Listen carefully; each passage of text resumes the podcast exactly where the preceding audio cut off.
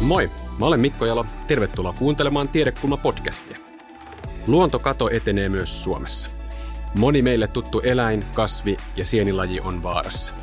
Elinympäristöt pirstoutuvat ja ilmaston lämpeneminen ajaa lajeja pohjoisemmaksi. Tästä Suomen luonnon muutoksesta me keskusteltiin Helsingin yliopiston tiedekulman lavalla. Keskustelemassa olivat Luonnontieteellisen keskusmuseon luomuksen tutkijat Aleksi Lehikoinen, Pasi Sihvonen ja Thea von Bunsdorf. Mennään kuuntelemaan. Aloitetaan napakoilla aloituskysymyksillä. esitän teille jokaiselle tämän saman kysymyksen. Pieni gallup.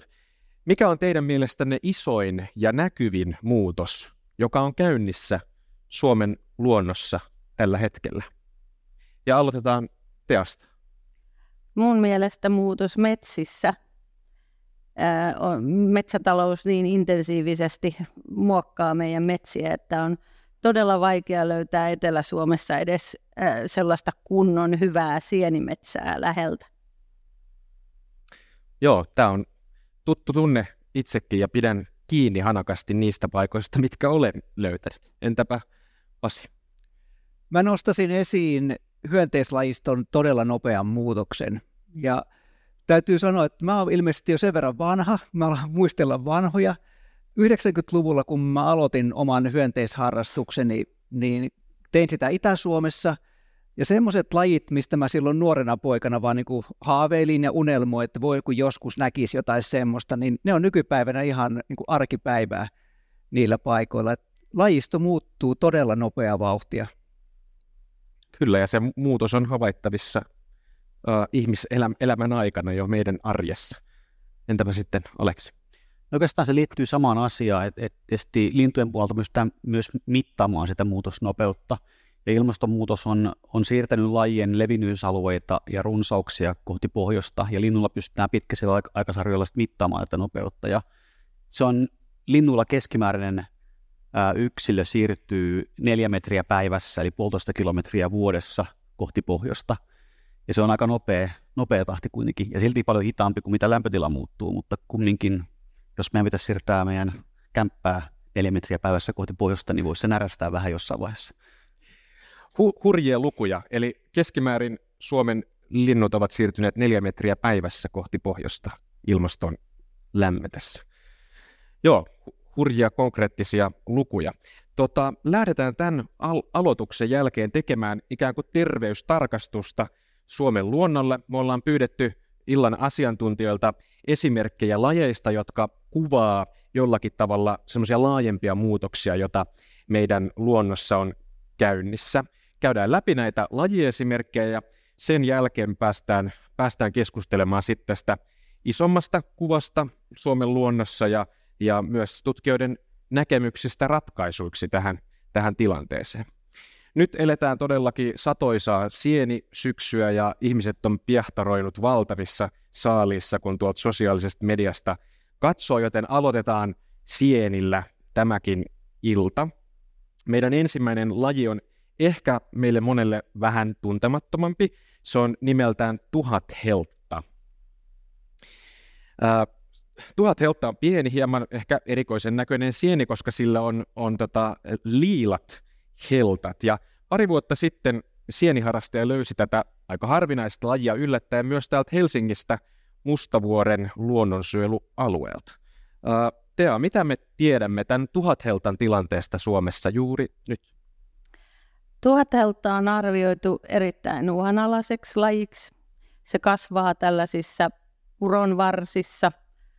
Ö, oikeastaan puron keskellä usein siihen puroon on kaatunut tällainen vanha havupuu, yleensä koivu, joka on hyvin pitkälle lahonnut ja se on hyvin pitkään vettynyt. Öm, se kärsii tietysti näiden pienvesien ää, perkauksista ja kaikesta oikeastaan, mitä siellä ympärillä tapahtuu. Tällaiset lajit kuin tuhatheltta, niin ne tarvitsee tällaisen hyvin tasaisen, kostean pienilmaston, jotta ne pystyy säilymään siellä. Ja, ja tämän lajin ää, useimmat esiintymät on tuolla pohjoisemmassa Suomessa. Ää, myös sieltä löytyy habitaattejakin, näitä kasvupaikkoja enemmän. Ja tämä oli kauhean iloinen yllätys, että Mustavuoresta löytyi esiintymä tästä lajista ja sehän onkin hieno alue täällä Helsingin kupeessa. Joo, hienoa, että, että tota, siellä tämä laji, laji on, on säilynyt, mutta tosiaan isossa kuvassa niin kaikilla sienillä ei tosiaan mene kauhean hyvin, vaikka nyt yleisesti niin kuin hyvä sienisyksy onkin ollut, mutta siis nimenomaan metsätalous on, on ja muu toiminta näiden pienvesien ympärillä se, joka on heikentänyt tuota teltan tilannetta. Kyllä se on aina yleensä se ykkösasia ja, ja tähän liittyy tietysti tämä talousmetsien lahopuun vähäisyys verrattuna luonnontilaisiin metsiin ja, ja myös siihen, että, että purojen ympäristöt voidaan niin kuin hakata hyvinkin aukeiksi. Tällaisten kasvupaikkojen muutkin eliölajit kyllä kärsii siitä, eli tämä on yksi iso ongelma näille lajeille. Kyllä, ja tota, metsätaloushan on suurimpia uhanalaisuuden aiheuttajia Suomessa, ja kaiken kaikkiaan noin kolmannes kaikista uhanalaisista lajeista Suomessa elää ensisijaisesti metsissä. Ää, Aleksi, miten, miten tämä metsätalouden vaikutus näkyy sitten puolestaan linnuissa? No meillä on use, useampia uhanalaisia lajeja tai silmällä pidettäviä lajeja linnuissakin, mitkä on vähentynyt, ja niitä tutkimustiedon perusteella – ää, tiedetään, että metsätaloudella on, on vaikutusta, että siellä on hömötiainen, töyhtötien on vähentynyt, siellä on helmipöllöä, iirihaukkaa, mehiläishaukkaa, eli kyllä se linnustossakin näkyy jossain määrin. Hu- huolestuttavaa kuultavaa jo heti, heti alkuun, mutta, mutta mennään meidän lajilistalla ö, reippaasti jo eteenpäin. Siirrytään metsistä toiseen elinympäristöön, eli maatalousympäristöön. Ja Metsätalouden ohella niin muutokset maataloudessa on myös merkittävä uhanalaisuuden aiheuttaja. Öö, tarkistin ennen tätä tilaisuutta, että esimerkiksi niityt, kedot ja muut perinteiset maatalousympäristöt on vähentynyt jopa 99 prosenttia viimeisen sadan vuoden aikana, että tämä on niin hurja luku, että herää kysymys tai ajatus siitä, että ne ei paljon enempää enää voisi vähentyä. ja meidän seuraava laji on pajumittari, joka on yöllä elävä perhonen, jolla koiras ja naaras on jännittävällä tavalla hyvin, hyvin erilaisia, ja naaraan siivet on niin pienet, että sitä ei tahdo tunnistaa perhoseksi melkein lainkaan. Pasi, mistä tämä johtuu? Joo, mä tuota, kun Mikon kanssa käytiin läpi näitä tausta, tausta tuota, ajatuksia, niin mä ehdotin, että otetaan tähän joku vähän erilainen, hyönteinen, ettei ole aina se joku sama – esimerkiksi Apollo-perhonen. Ja mä sitten ehdotin, että otetaan tämmöinen pieni, aika mitättömän näköinen perhonen, joka tavallaan kuvastaa sitä näky, tota, näkymätöntä monimuotoisuutta, mikä ei tule usein niin kuin nostettua esiin. Tämä pajumittari on semmoinen, että vasemmalla, tässä me, me näemme näyt, kuvat näistä, niin tässä vasemmalla on koiras, jolla on täysin kehittyneet siivet ja koiras on lentokykyinen. Tämä laji, lajin naaras on lyhytsiipinen, ei pysty ollenkaan lentämään – ja tämä tietenkin nyt aiheuttaa tälle lajille sitten niin kuin levinneisyyden kannalta tai, tai tota, aiheuttaa ongelmia, että on hyvin vaikea siirtyä uusille elinpaikoille.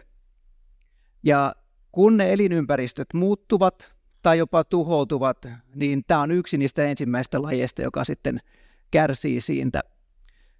Edellisessä uhanalaisarviossa arvioinnissa vuonna 2010 tämä laji ei herättänyt mitenkään erityistä huomiota – Vuoden 2019 uhanalaisarviossa se oli jo arvioitu uhanalaiseksi, ja syy oli se, että laji on kadonnut lähes kokonaan Suomesta. Aikaisemmin laji oli hyvin laajalle levinnyt Etelä-Suomessa, Keski-Suomessa, ja nyt vuonna 2019 ja sen jälkeen niin eteläisin havainto Suomesta on Ivalosta. Eli noin kymmenessä vuodessa laji on käytännössä kadonnut, Su- kadonnut Suomesta. Tämän Taantumisen syitä ei tunneta tarkasti. Osittain saattaa liittyä siihen, että pellot on osittain pistetty pakettiin. Tämän lajin toukka elää erilaisilla pajulajeilla. Ja siinä vaiheessa, kun kesantopellot alkavat metsittymään, niin nämä elinympäristöt katoavat. Ja tähän saattaa liittyä myös ilmastonmuutos, mutta syitä me ei tunneta tarkasti. Joo, ja todellakin podcastin kuuntelijoille tiedoksi, että me ihan katsomme täällä asiantuntijoiden kanssa myös kuvia näistä lajeista par aikaa. Ää, tota, voiko ajatella myös niin, että kun ää, tällä pajumittarilla naaraalla on ää, noin lyhyet siivet ja lentäminen vaikeaa, jos se ma- mahdotonta, niin, niin tota, että se olisi myös tämän niin kuin uhanalaisuuden syy, että laji ei pysty sit niin tehokkaasti leviämään, siirtymään uusille alueille, jos vanhat elinympäristöt tuhoutuu. Tämä saattaa olla osa totuutta. Siivettömät perhoset ovat kuitenkin melko hyviä levittäytymään tai leviämään uusille alueille pieniä toukkina. Eli näiden leviämiskeino on semmoinen, että ne toukat kehrää semmoisen pienen seitin, ja sen jälkeen ne sitten antautuu tuulen vietäväksi, ja ne pienet toukat pystyy helposti kyllä tuulen mukana leviämään kilometrejä. Mutta tuota, on selvää, että niin kun tuommoinen naaras, niin sehän ei elin, elin niin tämän aikuisvaiheesta, niin se ei montaa metriä liiku siitä, missä se kuoriutuu ja mistä se naaras, naaraan niin aikuiselämän vaihe sitten käynnistyy. Mutta edelleen mä korostan sitä, että hyönteisissä me tunnetaan uhanalaisuuden syitä paljon huonommin kuin esimerkiksi linnuissa. Et me ollaan pitkälti vielä muutaman indikaattorihyönteisen varassa ja monista muista hyönteisistä meillä on hyvin puutteellisesti tietoa. No tästä päästäänkin sitten siirtymään, siirtymään kätevästi äh, lintuaiheeseen kysymykseen. Tämä pajumittari on siis laji, joka on vetäytynyt pohjoiseen. Äh, aiemmin se on ollut yleinen koko maassa ja nykyään kerroit, että eteläisimmät havainnot Ivalosta. Äh, tämän tapahtuman mainoskuvissa on saattanut joku huomata tunturipöllön, joka on semmoinen laji, joka elää jo valmiiksi maailman niin kuin pohjoisimmissa kolkissa jo ennen kuin ilmasto on, on alkanut lämmetä, niin mikä tunturipöllö ja tämän kaltaisten lajien tilanne? No tunturipöllö on ehkä meille se tosiaan äärimmäinen pohjoinen laji ja se ei, ei pesi läheskään vuosittain meillä Suomessa. Sen esiintyminen meillä linkittyy tosi voimakkaasti tämmöisiin tunturisopuli huippuvuosiin. Ja edellinen pesintä, jos yhtään väärin muistan, niin 2015 vuodelta. Eli siinä oli tämmöinen tosi voimakas ää, sopulin huippu. Nyt jos kaikki ennusmerkit menee hyvin, niin ensi vuonna saattaa olla olla vastavalainen käsillä taas, että sopulikannat oli ainakin kesällä, kesällä koholla. Mutta sopuli on tosiaan hyvin tärkeä laji tunturilajeille sen, senkin takia, että silloin kun pikkunisekaskannat on korkealla, supoleita ja myyriä runsaasti, niin näitä pedot pystyvät käyttämään niitä ravintonaan, mutta myös ne pedot eivät silloin käytä ravintonaa muita lintuja esimerkiksi, ja, ja muut linnut menestyvät siellä. Et sillä sillä tota, pikkunisekäs syklillä ja kannanvaihtelulla on tosi voimakas merkitys, ei pelkästään niihin petoihin, kuten tunturipöllö, vaan myös moneen muuhun, muuhun lajiryhmään. Ja me tiedetään myös tutkimuksista, että tunturisopuli on hyvin altis ää, tämmöisille lumiolosuhteille, että jos tulisi vaikka tämmöisiä voimakkaita vesisateita ja se lumi, lumipatsas siellä kostuisi ja tulisi semmoisia kovia kerroksia, niin se olisi tosi huono tilanne. Eli se, vaikka se lunta olisi, mutta se lumen laatu vaikuttaa jo, jo, jo niin kuin tämmöisen lajin selviytymiseen ja sitä kautta taas sitten ravintoketjun kautta vaikka tunturipöllään. Ja tunturipöllöhän on myös äh, kauniin lumivalkea valkea lintu ja, ja tota, so, sopulisykli vaikuttaa siihen merkittävästi. Osataanko sanoa jotain siitä, että miten ilmastonmuutos on vaikuttanut tai tulevaisuudessa vaikuttaa tosiaan tällaisen lajin? No, tunturipöllö on, on jo niin kuin maailmanlaajuisesti huonolla laji, että sillä menee, että et tiedetään, että se kanta on pit, laajalla mittakaavalla ää, vähentynyt. Suomessa se ää, luokitellaan äärimmäisen uhanalaiseksi pelkästään sen takia, että sillä on niin pieni populaatio koko. Mutta aikaisemmin tunturipöllöjä havaittiin tällä Helsinkiä myöten suht säännöllisestikin vielä 99-2000 talvella, niin Helsingin viikissäkin talvehti muun muassa neljä tunturipöllöä, mutta tämmöisiä havaintoja ei ollut enää pitkään pitkään aikaan, eli se myös se tavallaan talvisen ajan levinneisyyden eteläreuna levittäytyy, vetäytyy sitten kohti pohjoista sen vähenevän kannan myötä. Joo, eli voi, voi todellakin ajatella, että ilmastonmuutos ikään kuin jakaa lajeja vähän niin kuin voittajiin ja häviäjiin, ja, ja tota, tässä nyt epäilemättä pajumittari ja, ja tunturipöllö ovat ehkä enemmän täällä häviäjien puolella. Mutta sitten toisin kuin nämä lajit edellä, niin meidän seuraava lajiesimerkki on pikkulepakko, joka on onnistunut laajentamaan levinneisyysaluettaan pohjoiseen etelästä. Pasi, mitä osaat kertoa tästä pik- pikkulepakon tilanteesta?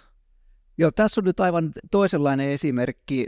Pikkulepakko on yleislevinneisyydeltään eteläinen laji, ja nyt viimeisen noin vajaan 20 vuoden aikana laji on alkanut esiintymään Suomessa.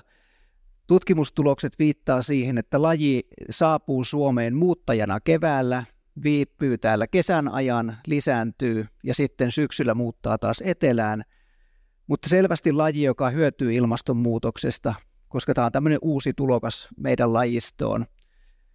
Pikkulepakolla on myös semmoinen hyvä puoli niin kuin pikkulepakon näkökulmasta, että ne viihtyy myöskin rakennetuissa ympäristöissä.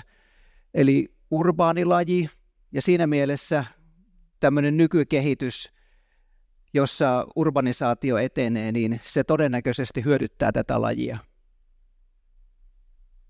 No meille on, on toki levinnyt sitten pikkulepakon lisäksi muitakin, muitakin lajeja, ja äh, mieleni nousee tältä tältä kesältä pienen sensaation aiheuttanut äh, pohjoisamerikkalainen vaskitatti, joka on siis sieni, jonka ihan tavallinen sienestä ja löysi tänä kesänä äh, Hangosta. Tämä on siis pohjoisamerikkalainen laji, eli tea, miten se on, on pää, päätynyt Suomeen ja mistä tämmöinen havainto kertoo? No, koitan lyhyesti kertoa sitä historiallista taustaa, mitä tiedän. Eli Laji havaittiin ensi kerran Euroopasta 2007 Latviasta ja, ja ilmeisesti sinne se oli ö, rantautunut ö, mäntyjen juurisienenä ja sieltä se lähti leviämään hyvin nopeasti pohjoista kohti.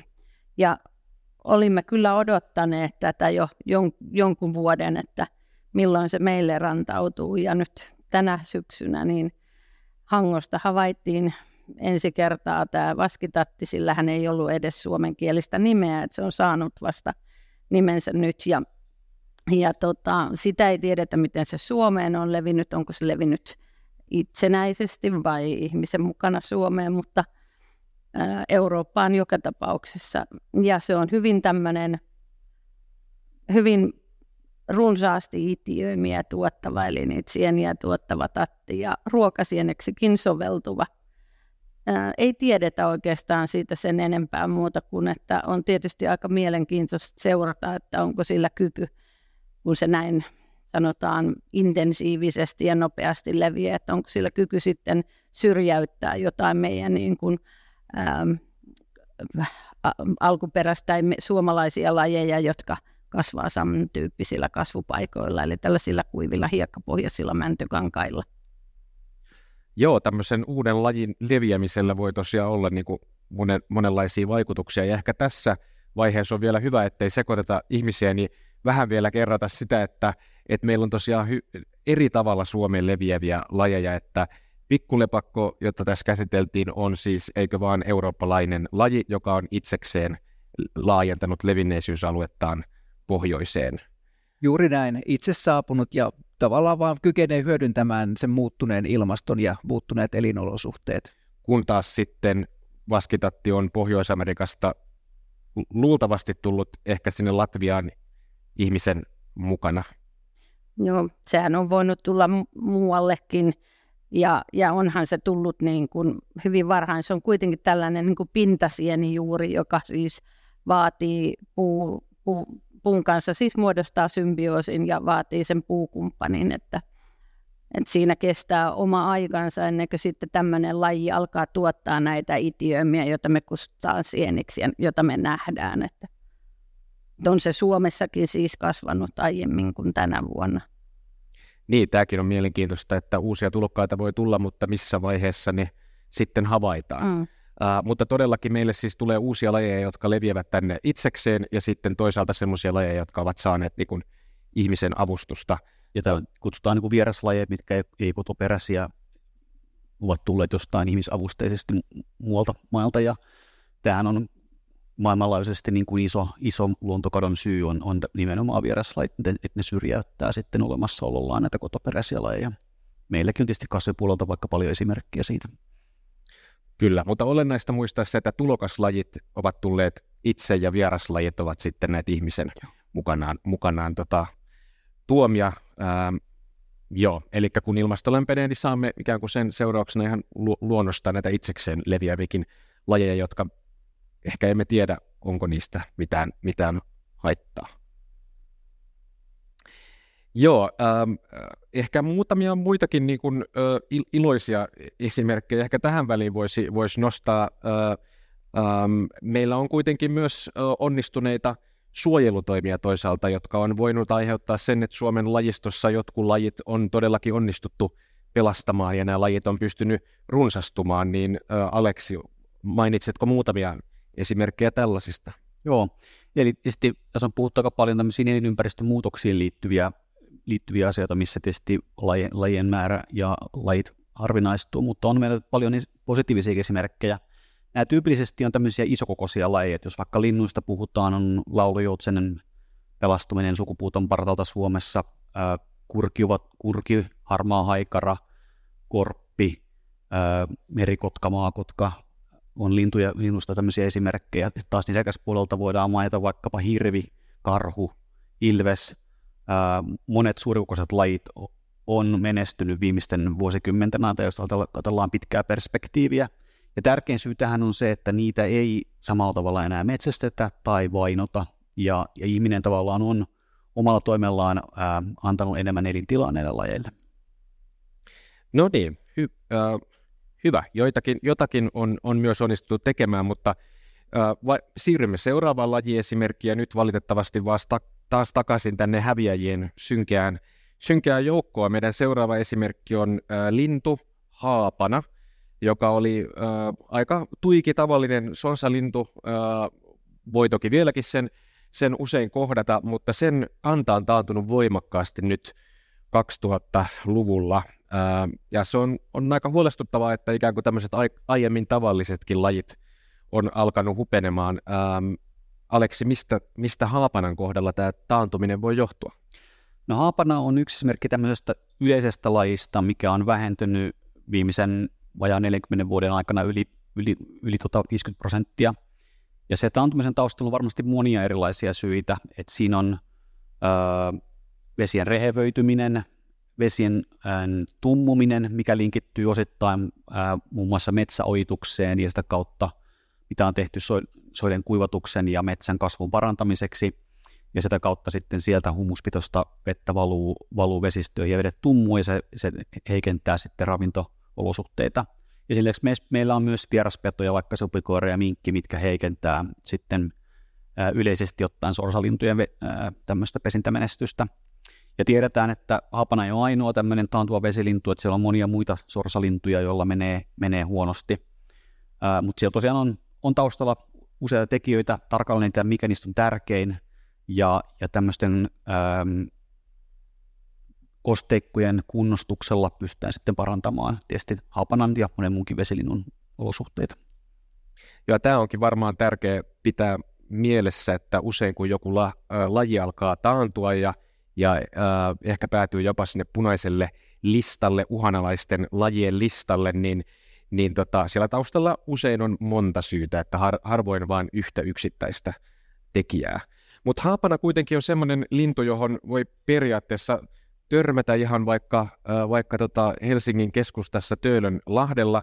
Meillä on myös muita varsin niin kuin, tavallisia lajeja, jotka on luokiteltu uhanalaisiksi, esimerkiksi varpunen ja monet lokit on, on tällaisia, niin mistä tämä johtuu? Ehkä tässä vaiheessa on hyvä kerrata, että miten se uhanalaisuus oikeastaan määritellään, mitä se tarkoittaa. Joo, uhanalaisuus yleisesti ottaen on yksi, yksi tapa luokitella sitä, että miten, miten lajilla menee, ja siihen on kansainväliset tämmöiset kriteerit, kansainvälinen luonnonsuojelujärjestö IUCN on, on, on ne aikanaan tehnyt, ja, ja ehkä lintujen osalta se pääsääntöisesti per, perustuu kahteen mittariin. Kuinka nopeasti se laji on mahdollisesti vähentynyt. Käytän karkeasti, jos arvioidaan, että se on vähentynyt vähintään 30 prosenttia kolmessa sukupolvessa. Ja tässä on nimenomaan se kolme sukupolvea, sukupolven pituus riippuu lajista. Jos on pitkäikäinen laji, niin se on paljon pitempi ajanjakso. Jos on lyhyt, lyhyt ikäinen laji, niin se on lyhyempi ajanjakso. Kolmessa sukupolvessa, jos se vähenee 30 prosenttia, niin se menee automaattisesti uhanalaiseksi lajiksi. Ja sitten sen sisällä on vielä tiukempia luokkia. Ja toinen on sitten populaatiokoko, että jos on lisääntymiskykyisten yksilöiden määrä on alle tuhat yksilöä, eli käytännössä noin 500 vaikka lintuparia, niin silloin se menee automaattisesti uhanalaiseksi lajiksi. Kasvipuolella ja hyönteispuolella käytetään sitten osittain, osittain niin kuin muita kriteerejä, mutta nämä on ne periaatteessa tärkeimmät mittarit, kun tarkastellaan sitten levinneisyysaluetta tai, tai sitten populaatiokokoa, mutta se nopeus, kuinka nopeasti laji vähenee tai mikä se absoluuttinen populaatiokoko on, niin niillä mitataan sitten näitä uhanalaisuusarviointia. Ja tämän lisäksi siis uhanalaisuus on tietysti yksi mittari, toinen tämmöinen tapa, miten monimuotoisuuden kehittymistä voidaan mitata on tämmöiset indikaattorit, ja nyt on hiljattain juuri, itse asiassa eilen julkaissut tämmöinen luonnontila.fi-sivusto, joka on ympäristöhallinnon etenkin Suomen ympäristökeskuksen ylläpitämä verkkosivusto, ja sitten siellä on nähtävissä tämmöisiä indikaattoreita, miten esimerkiksi vaikkapa maatalousympäristön linnuilla tai metsien linnuilla tai soiden linnuilla tai maatalousympäristön perhosilla menee. Eli siellä on kasattu yhteen samassa elinympäristössä olevien lajien kannan kehityksiä ja katsotaan sitten sitä kautta, että miten, miten tilanne kehittyy. Ja paljon luomuksen kornoimaa pitkäaikaisseurantaa on, on myös esillä siellä verkkosivulla. Kannattaa käydä katsomassa. Joo, kävin voin vielä tuota pikkusen, pikkusen lisää tähän. Tuon, minusta tämä oli tärkeä pointti, minkä nostettiin tässä esiin, on se, että se elinkierron pituus. Ja tuota, kun mä itse tarkastelen asiaa nimenomaan uhanalaisuutta lähinnä hyönteisten näkökulmasta, niin hyönteisillähän usein yhden yksilön elinkierto Suomen olosuhteissa tapahtuu vuoden aikana. Ja siinä mielessä, tai joskus jopa niin, että yhdessä vuodessa voi olla kaksikin sukupolvea jollakin lajilla. Ja siinä mielessä hyönteiset on tosi hyviä muutoksen ilmentäjiä. Että ne reagoi todella nopeasti siihen muutokseen. Siinä ajassa, kun joku iso nisäkäs lisääntyy ehkä kerran, niin voi olla, että hyönteiset on läpikäyneet kymmenen tai jopa useammankin niin kuin sukupolven samassa, sukupolven, sukupolvien määrän samassa ajassa. Hyönteisillä myös uhanalaisuuden määrittelyä hankaloittaa se, että hyönteisten kannat vaihtelee todella paljon vuodesta toiseen. Eli sama laji voi olla muutaman vuoden välein niin kuin huomattavan runsas ja parin vuoden päästä se voi olla, että se laji on huomattavan vähälukuinen – ja jotta me pystytään tunnistamaan ne pitkän aikavälin muutokset tämmöisistä vuosittaisista muutoksista, niin me tarvitaan pitkiä seuranta-aineistoja siihen. Ja, ja niitä todellakin luonnontilaisesta keskusmuseosta ää, löytyy, ja, ja hyvä niin. Ää, mutta todellakin siis näiden, näiden tota, uhanalaisuuden kriteerit, niin, niin niillä voi päätyä uhanalaiseksi, tai uhanalainen voi olla myös semmoinen laji, joka meidän arkipäivässä kuitenkin saatamme niin kuin siihen, siihen törmätä. Että uhanalaisuus ei automaattisesti tarkoita sitä, että olisi jotenkin hyvin erikoinen ja vaikeasti havaittava tai harvalukuinen. Kyllä, esimerkiksi vaikka varpunen, varpunen joka, joka on luokiteltu erittäin uhanalaiseksi, mikä tarkoittaa sitä, että sen kannat on vähentynyt kolmessa sukupolvessa yli 50 prosenttia. Eli vaikka se edelleen on kohtalaisen runsas Helsingin keskusta-alueella, niin valtakunnallisesti sillä menee tosi huonosti olisikin ehkä, ehkä vielä kiva, kiva kuulla tota, keneltä vaan teistä tai vaikka kaikilta kommenttia vähän siihen, että mistä tällaisten aiemmin hyvin tavallisten tai, tai runsaiden lajien taantuminen, niin mistä se kertoo? Luin etukäteen esimerkkejä, että Suomen yhden yleisimmän linnun, pajulinnun kanta on pienentynyt Etelä-Suomessa jopa 40 prosenttia viimeisen noin 40 vuoden aikana, ja peltosirkulla viimeisen noin 40 vuoden aikana 99 prosenttia. Niin mistä tämmöisten, äh, aikaisemmin nämä molemmat ollut, ollut, ja on tietysti pajulintu edelleen hyvin runsaslukuinen laji, mutta mistä tämmöisten tavallisten lajien väheneminen, niin minkälaista viestiä se kertoo?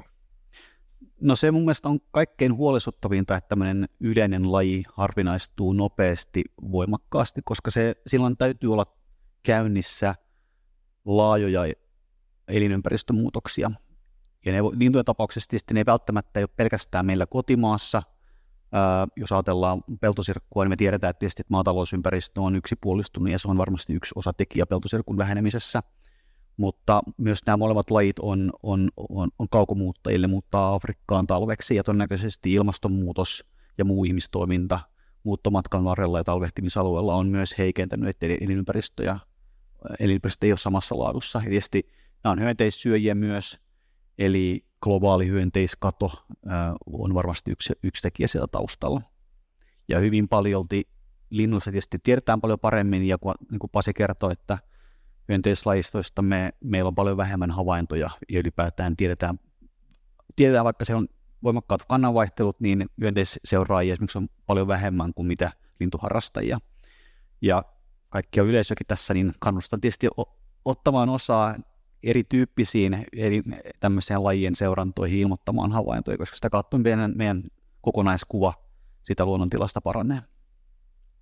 Mä voisin ehkä lisätä tähän sen, että luontokadossa tosiaan niin kuin ei ole kyse pelkästään siitä, että jotkut paikalliset populaatiot katoavat, vaan kyse, luontokadossa on myös kyse siitä, että yleisten lajien kannat pienenevät. Se altistaa ne niin kuin entistä suuremmalle riskille, että jonain päivänä sitten niin kuin yleisenkin, yleistenkin lajien levinneisyys pirstaloituu, syntyy pieniä osapopulaatioita, ja sitten jonain päivänä, jos elinolosuhteet jatkaa sitä heikkenemistä, niin sitten voi käydä niin, että ne kuolee pois. Joo, ja mennään meidän tota, lajilistalla eteenpäin meidän lajiesimerkeissä seuraavaksi meidän viimeiseen, viimeiseen lajiin. Ja nyt onkin vuorossa sitten päästään näistä taantuneista lajeista ihan todelliseen häviäjään. Eli seuraava laji on nimittäin Rusoheltta vahakas niminen sienilaji, joka on kuollut Suomesta kokonaan sukupuuttoon. Viimeisin havainto tästä lajista on Suomesta itse asiassa 1800-luvun lopulta. Tea, sinä olet ollut mukana tekemässä tämän Rusoheltta vahakkaan maailmanlaajuista uhanalaisuusarviota, eli tunnet, tunnet lajin varmasti hyvin. Minkälaista tämä työ on ollut ja, ja tota, mitä, mitä me tiedetään tästä lajista?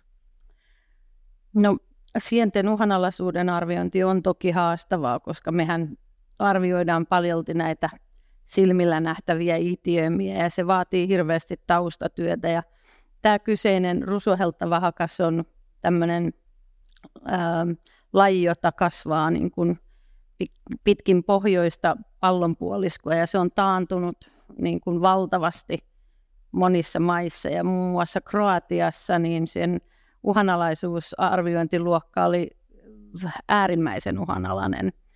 Ja siitä kun lähdetään tänne Euroopasta pohjoisempaan, niin Ruotsissa ja Norjassa on joitakin esiintymiä – mutta, ja olen itse nähnyt Norjassa tämän sienen ainoastaan. Ja Suomessa tosiaan tätä ei ole havaittu sitten 1890-luvun jälkeen.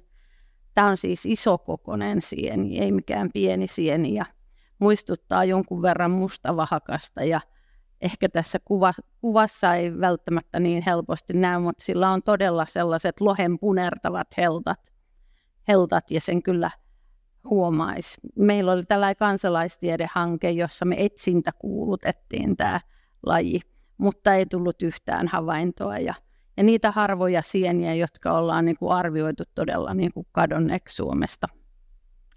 Ää, laji on siis männyn, mykoritsasieni kasvaa siis männyn kanssa ja vaatii tämmöistä kalkkiperäistä maaperää. Se on siis tuolla Tammelassa Syrjänharjulla aikoinaan silloin 1800-luvun lopulla kasvanut ja, ja tota, myös kasvaa tällaisissa vanhoissa metsissä, varttuneissa metsissä ja yksi tällainen ajatus on, että, että sen, sen tällainen niin vanhan metsän jatkumo on alueella kadonnut jossain vaiheessa ja sen vuoksi se on yksi varmaan merkittävä tekijä, minkä takia se on täältä kadonnut. Eli jälleen metsä, talous tai se tapa, millä käsittelemme metsiämme, on, on koitunut tämän, tämänkin lajin kohtaloksi. Se, minkä haluaisin vielä tähän lisätä, on se, että tässä tulee juuri tämä luonnontieteellisten kokoelmien merkitys tällaisena pitkänä, pitkien aikasarjojen ää, tallentajana. Eli ei mekään oltaisi tiedetty koko lajista, jos tätä Suomen sienitieteen isä, joka tämän lajin kuvas keräsi sen silloin 1800-luvun lopulla. Eli nämä on hyvin merkittäviä tällaiset aineistot. Joo, ja vetää kyllä tämän, äh, tämän lajin kohtalo haikeaksi, äh, mutta ehkä pieni, pieni semmoinen kipinä ja toivon kipinä elää, että jos tätä on tosiaan et, etsintäkuulutettu, niin ehkä voimme uusia sen etsintäkuulutuksen nyt. Äh, toivottavasti joku löytäisi vielä tämän niin, äh, Suomesta, mutta tosiaan yritetty on ja 1800-luvun jälkeen ei ole löydetty, että älkää ihan kaikkea vapaa-aikaan ehkä käyttäkö tämän etsimiseen. Joo, mutta tota, ähm, ehkä siirrytään nyt siihen, siihen tota kokona- kokonaiskuvaan jo pikkuhiljaa, mitä nämä lajit kertoo. Me ollaan käsitelty nyt yksittäisiä lajiesimerkkejä, sieniä, hyönteisiä, nisäkkäitä, lintuja tän illan aikana. Ää, tota, luonnontieteellisen keskusmuseon asiantuntijoilla on tiesti näiden kokoelmien ja pitkien havaintoaineistojen ansiosta niin hyvä käsitys siitä, että minkälainen Suomen lajiston tila on. Otetaan pieni kierros nyt niistä eliöryhmistä, joita te tutkitte. Miten kuvailisitte niiden, niiden tilaa tällä hetkellä Suomessa? Aloitetaanko Aleksista? No linnuista tosiaan on, on hyvät tiedot melkein kaikista lajeista, että lähes kaikki lajit pystytään ö, laskemaan jonkunnäköinen kannanmuutos ja arvioimaan populaatiokokoa. Ja Suomen linnuista kolmannes on uhanalaisia lajeja, eli niillä on, on tietynlainen riski kadota pitkällä tähtäimellä Suomesta, ja noin puolet on, on punaisella listalla, mikä tarkoittaa sitten, että ne on silmällä pidettäviä tai uhanalaisia lajeja. Eli se on korkeimpia, ellei korkein näistä kaikista lajiryhmistä osittain sen takia, että linnusta on niin hyvää tietoa. Että jos kaikista muista lajiryhmistä olisi vastaavanlaisia kannankehitystietoja tai populaatiokoon tietoja, niin todennäköisesti se näyttäisi lähes yhtä punaiselta, valitettavasti.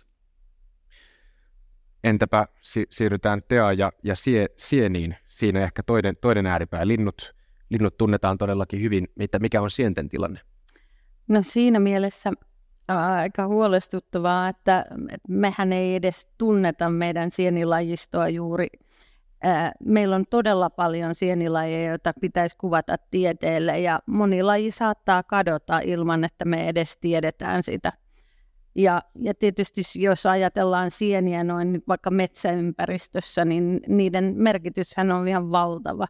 Ilman sieniä niin puutkaan ei kasvaisi, meillä ei olisi metsiä ja, ja sitten toisaalta lahottajat ähm, ovat hyvin tärkeässä asemassa hiilen kierron ja hiilen sitomisen suhteen. Sienet on myös tosi merkittävässä asemassa, että ähm, arvioidaan, että me tunnetaan kutakuinkin puolet Suomen sienilajistosta. Se voi tietysti heittää, tämä on ihan arvio, mutta, mutta niin vielä huonosti tunnemme lajista osaatko antaa valistunutta arvoista, jos tuntisimme sieniä yhtä hyvin kuin lintuja ja meillä olisi yhtä pitkiä, tarkkoja aikasarjoja ja kuva niiden tilasta, niin miltä se voisi näyttää sienien osalta? Me sanotaan, että sienten suojelu on niiden elinympäristöjen suojelua. Ja jos niin kuin miettii sitä kautta, että Aksu toi tuossa kuinka paljon niin kuin esimerkiksi maatalousympäristöjen äh, hienot kedot ja niityt on vähentynyt ja meillä on lajeja, jotka on erikoistunut esimerkiksi tämmöisiinkin ympäristöihin ja siellä löytyy myös paljon uhanalaiseksi arvioituja lajeja, niin, niin kyllä huoli on tietysti suuri.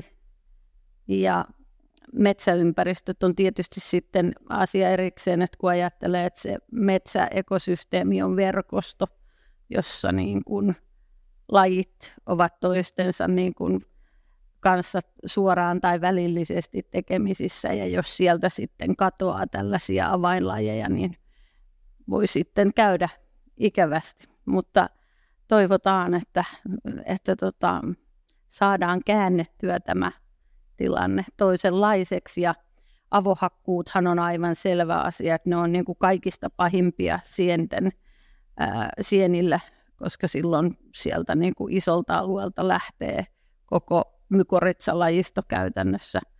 Eli, eli tämmöinen niin kuin jatkuvan kasvatuksenkin esimerkki, mitä nykyisin voidaan tehdä, niin se, se on, sitä suosittelen ja varmasti niin kuin sen yleistyessä, niin siitä on apua myös sitten metsäsienille. No niin, loistavaa ja näihin ratkaisuihin lupaan, että palaamme vielä sitten ihan keskustelun lopussa, mutta siis monet mittarit huutaa punaisella lintujen ja ehkä sientekin osalta. Miten vielä Pasi hyönteisten tilanne? Hyönteiset me tunnetaan ehkä vähän siitä välistä. Ei ihan niin tarkkaa tietoa kuin linnuista, ehkä vähän tarkempaa tietoa kuin sienistä. Hyönteisistä me saadaan aika ristiriitasta tietoa niistä muutamasta hyönteisryhmästä, mistä meillä on enemmän tietoa. Lähinnä ne on perhosia, kukkakärpäsiä sekä kovakuoriaisia sekä sitten viime vuosina kimalaisseuranta ja pölyttäjäseuranta, mitkä on käynnistyneet, niin näiden perusteella hyönteiset jaetaan selvästi voittajiin ja häviäjiin. Ja osa meidän hyönteislajistosta uusiutuu niin, että meille tulee etelästä uusia lajeja ja ne asettuu tänne ja pystyvät lisääntymään. Nämä on niitä niin sanottuja voittajia. Mutta sitten meillä on iso osa lajeja, niin kuin tämä esimerkkinä käytetty pajumittari ja monet sen kaltaiset lajit, että ne vain katoaa ja me ei oikeastaan tiedetä, miksi näin tapahtuu. Jos, ja ehkä hyönteisten osalla mä lähestyin tätä kysymystä niin, että meidän täytyy tarkastella niin kuin yksittäisiä lajeja, onko ne voittajia vai häviäjiä.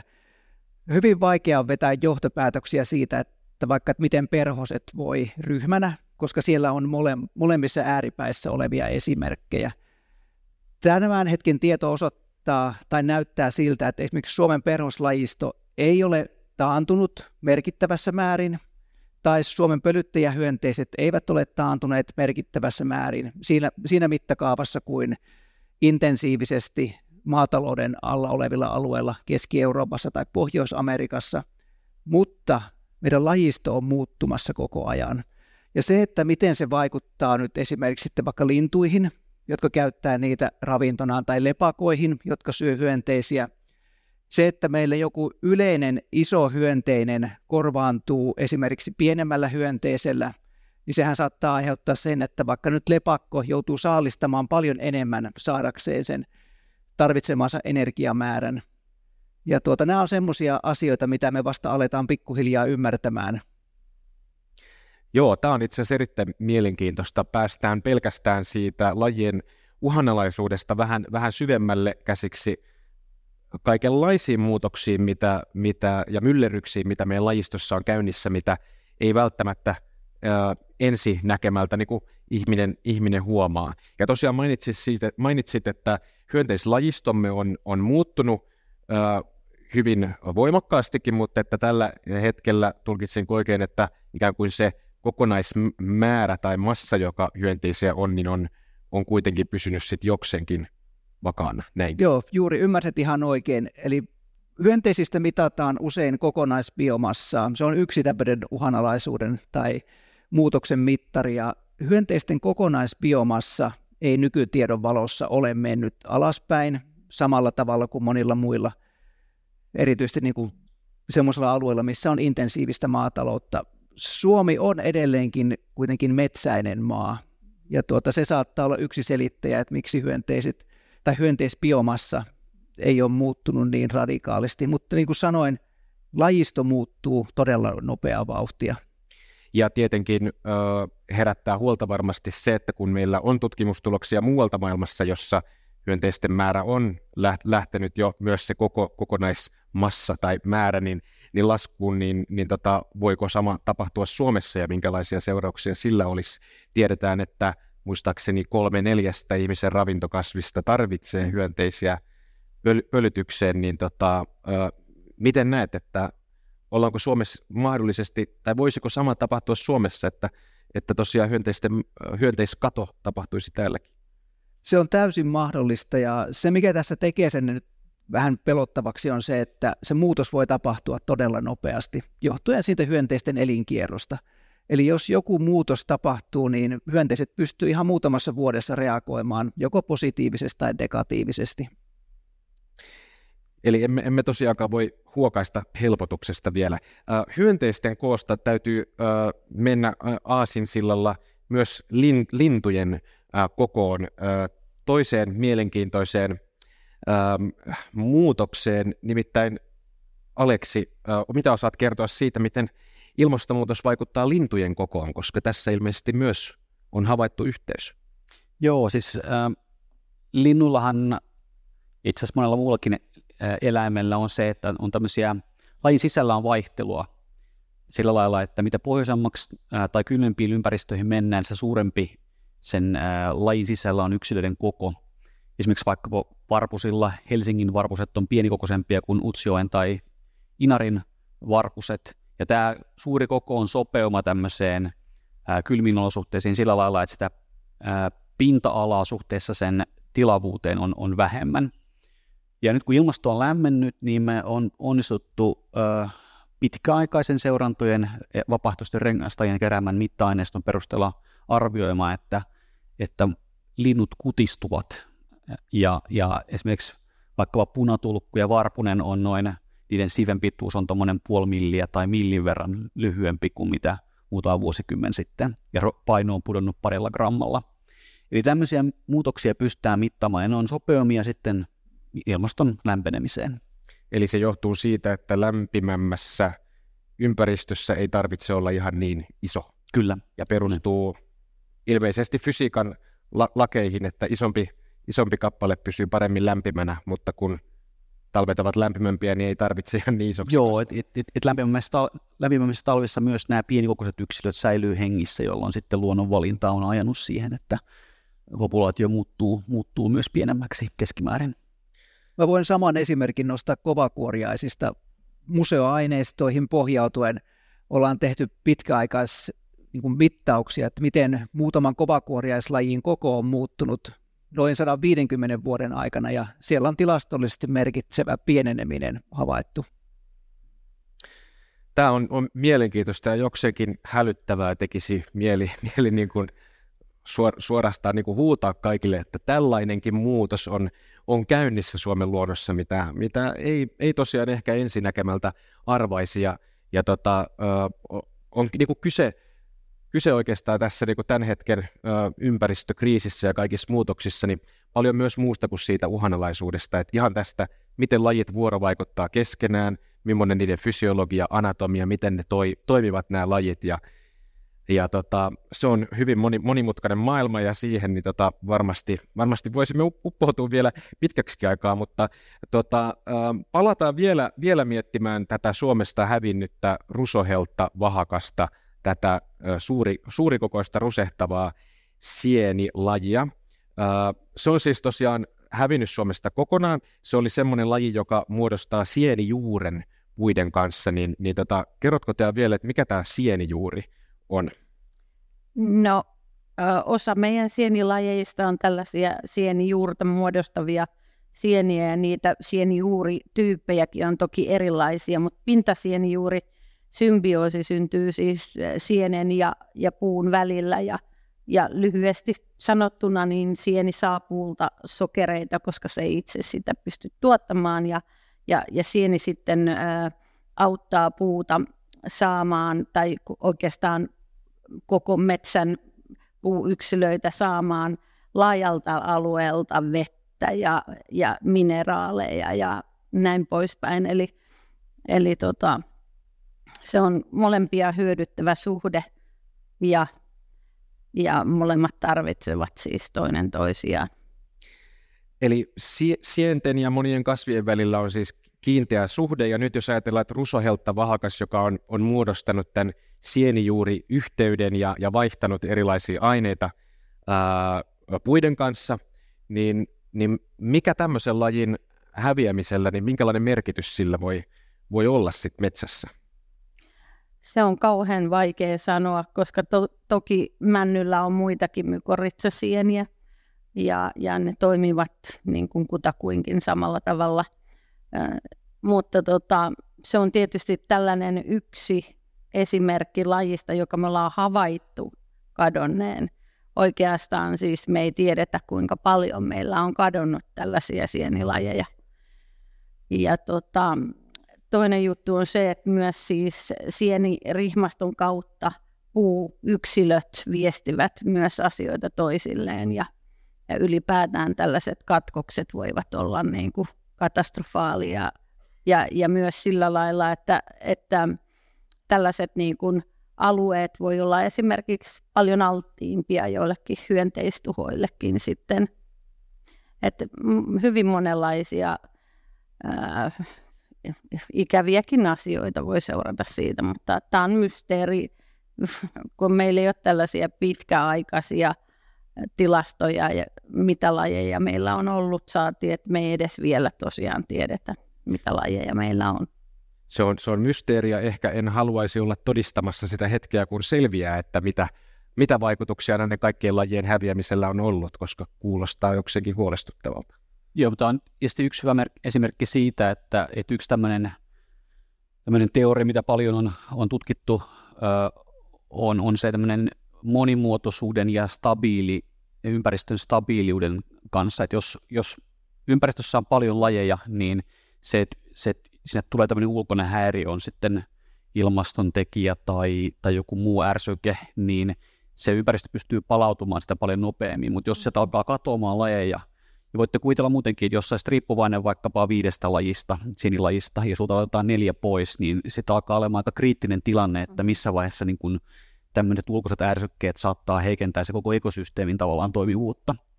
Ja sen takia se, niin kuin sen kokonaisekosysteemin toiminnan kannalta meidän, meidän pitäisi pyrkiä ylläpitämään sitä luonnon monimuotoista mahdollisimman, mahdollisimman paljon. Tämä puheenvuoro summaa, summaa jokseenkin hyvin, hyvin niin tota, tästä kokonais, kokonaiskuvasta keskustelua. Lajit todellakin on kaikki siellä vuorovaikutuksessa toistensa kanssa, kuten katsottiin tässä näitä esimerkkejä yksittäisistä lajeista, ne ei kuitenkaan mikään, mikään elä tyhjiössä ja vaikuttavat toinen toisiinsa ja, ja sen takia ää, sen takia on, on tota, kaikki syyt olla, olla tota, huolissaan siitä, että et, ää, mitä yksittäisten lajien menettäminen voi meille tarkoittaa. Mutta siirrytään nyt lopuksi keskustelemaan hieman siitä, että mitä tälle asialle pitäisi tehdä ja miten, ä, miten me voitaisiin Suomen, Suomen luonnontilaan vaikuttaa. Ä, Tea mainitsit jo aikaisemmin, puhuttiin metsistä ja, ja hieman sitä, että mitä, mitä siellä, siellä pitäisi tehdä ja, ja tota, mainitsisiko vielä, vielä tota, ää, minkälaisia muutoksia toivoisit tässä metsien käsittelyssä? No tässä totesin just, että tämmöiset isot laajat avohakkuut on niin kuin tosi haitallisia monille sienille ja samaten tällainen asia, mikä ei tullut vielä esiin, on esimerkiksi metsien lannottaminen että se muuttaa selkeästi sieniyhteisön koostumusta. Tällaiset joka paikan lajit, generalistilajit, ne sietää esimerkiksi typpipitoisuutta hyvin, mutta sitten on paljon lajeja, jotka ei siedä. Ja, ja kun kulkee pääkaupunkiseudun metsissä, niin huomaa kyllä sen eron jo noin niin kuin silmämääräisestikin, että, että tietyt lajit vallitsee – osin siihen vaikuttaa tietysti myös se, että puu, puulajisto tai puulajisuhteet on vähän erilaiset. Ne on usein aika yksipuolisia ne metsät, että mitä enemmän puulajeja, niin sen kestävämpi se on ja eri, eri puilla on eri mykorrhizalajit. Eli me- metsänomistaja voi, voi valita auttaa sieniä omassa, omassa metsässään tekemällä erilaisia toimenpiteitä. Ö, Pasi, minkälaisia toimia kuka tahansa ehkä meistä voisi tehdä omassa arjessaan tai kodissaan hyönteisten tilanteen parantamiseksi? Joo, mä usein lähestyn tätä kysymystä, että mitä yksittäinen ihminen voi tehdä, niin nimenomaan se tuo lohtua, että yksittäinen ihminen voi tehdä asioille jotain. Meidän omilla kulutusvalinnoilla on merkitystä ei pelkästään siihen, mitä tapahtuu Suomessa, vaan mitä tapahtuu jossain muualla, missä sitä elintarviketta tai jotain muuta hyödykettä tuotetaan. Mutta sitten on ihan näitä jo usein toistettuja esimerkkejä, että jättäkää osa pihasta niin, että ette leikkaa ruohoa sieltä koko ajan, vaan annatte sen olla tota, semmoinen hyönteisnurkkaus, jossa viihtyy sitten joko kukkien seassa perhosia tai jotain muita hyönteisiä, ja kun tämä toistetaan riittävän monta kertaa, niin siitä alkaa tulemaan pinta-alaa, jolla on sitten jo merkitystä. Mutta sitten mä haluaisin, tai mulle on tärkeää, niin kun, kun mä oon itse pohtinut, että mitä tässä kaikessa nyt se muutoksessa pitäisi olla mieltä, ja ö, itse olen vakaasti sitä mieltä, että luontokato ei ole pelkästään biologien ongelma, ja se ei ole pelkästään asia, minkä biologit tai luonnontieteilijät pystyy ratkaisemaan – vaan mun mielestä me tarvitaan niin kuin ihan isoja systeemitason muutoksia, ja se lähinnä liittyy niin kuin meidän tapaan elää ja kuluttaa. Ja nämä on semmoisia asioita, mitkä on vaikeita, koska me ei pystytä muuta kuin omilla kulutusvalinnoilla vaikuttamaan näihin. Ja tietenkin meidän täytyy luottaa niihin poliitikkoihin, mitkä me ollaan valittu, että he tekevät sitten tämmöisiä isoja systeemitason muutoksia, jotka sitten vaikuttavat pit- pidemmällä aikajänteellä niin, että eri lajeilla on paremmat mahdollisuudet elää. No niin, hyvä. Päästiinkin jo sieltä ihan ruohonjuuritason ja omista, omista teoista äh, vähän tosiaan niin tota, isommalle tasolle ja, ja systeemitason muutoksiin. Aleksi, minkälaisia, minkälaisia isoja muutoksia haluaisit nähdä äh, tässä meidän yhteiskunnassa, jotta voitaisiin parantaa Suomen luonnon tilaa? Niin kyllä se täytyy lähteä siitä, että, että ympäristö ja luonto huomioidaan niin kuin kaikessa päätöksenteossa. Että se ei ole pelkästään vaikkapa ympäristöministeriön tehtävä suojella luontoa, jonka budjetti on alle prosentti valtakunnallisesta kassasta. Että et kyllä se täytyy kaikkiin, kaikkiin päätöksentekoihin, kaikkiin ministeriöihin, kaikkiin pää, päättäjiin olla taustalla siellä. Ja tietysti äm, se ei ole pelkästään politiikkaa, vaan myös tarvitaan, tarvitaan vapaaehtoistoimintaa, me tarvitaan yrityksiä mukaan. Jokaisen, jokaisen täytyy kantaa kortensa kekoon.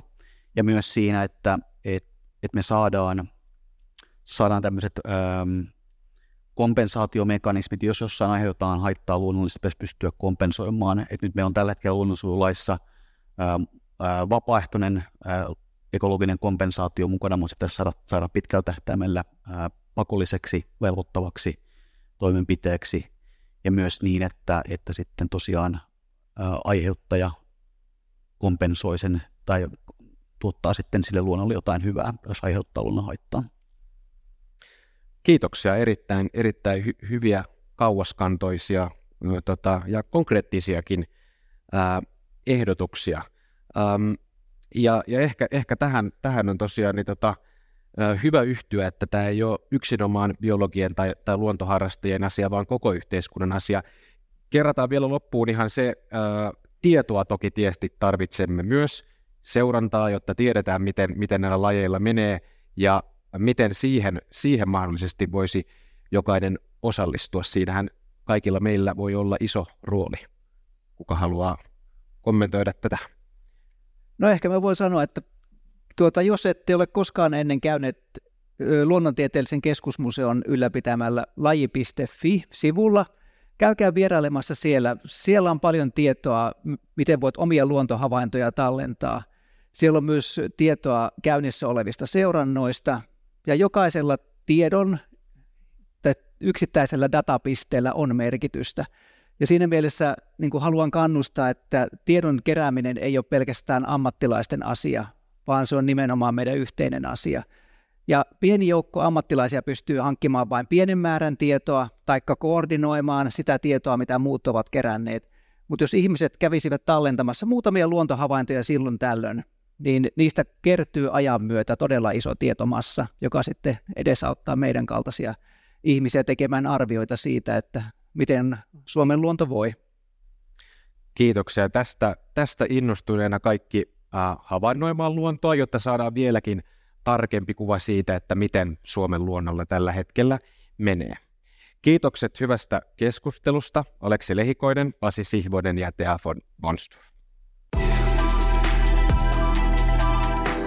Kiitos kun kuuntelit Tiedekulma-podcastin. Meillä olisi yksi pyyntö. Jos pidit jaksosta, voisitko kertoa sitä kaverillesi? Tiedekulma-podcastin löydät kaikista podcast-palveluista.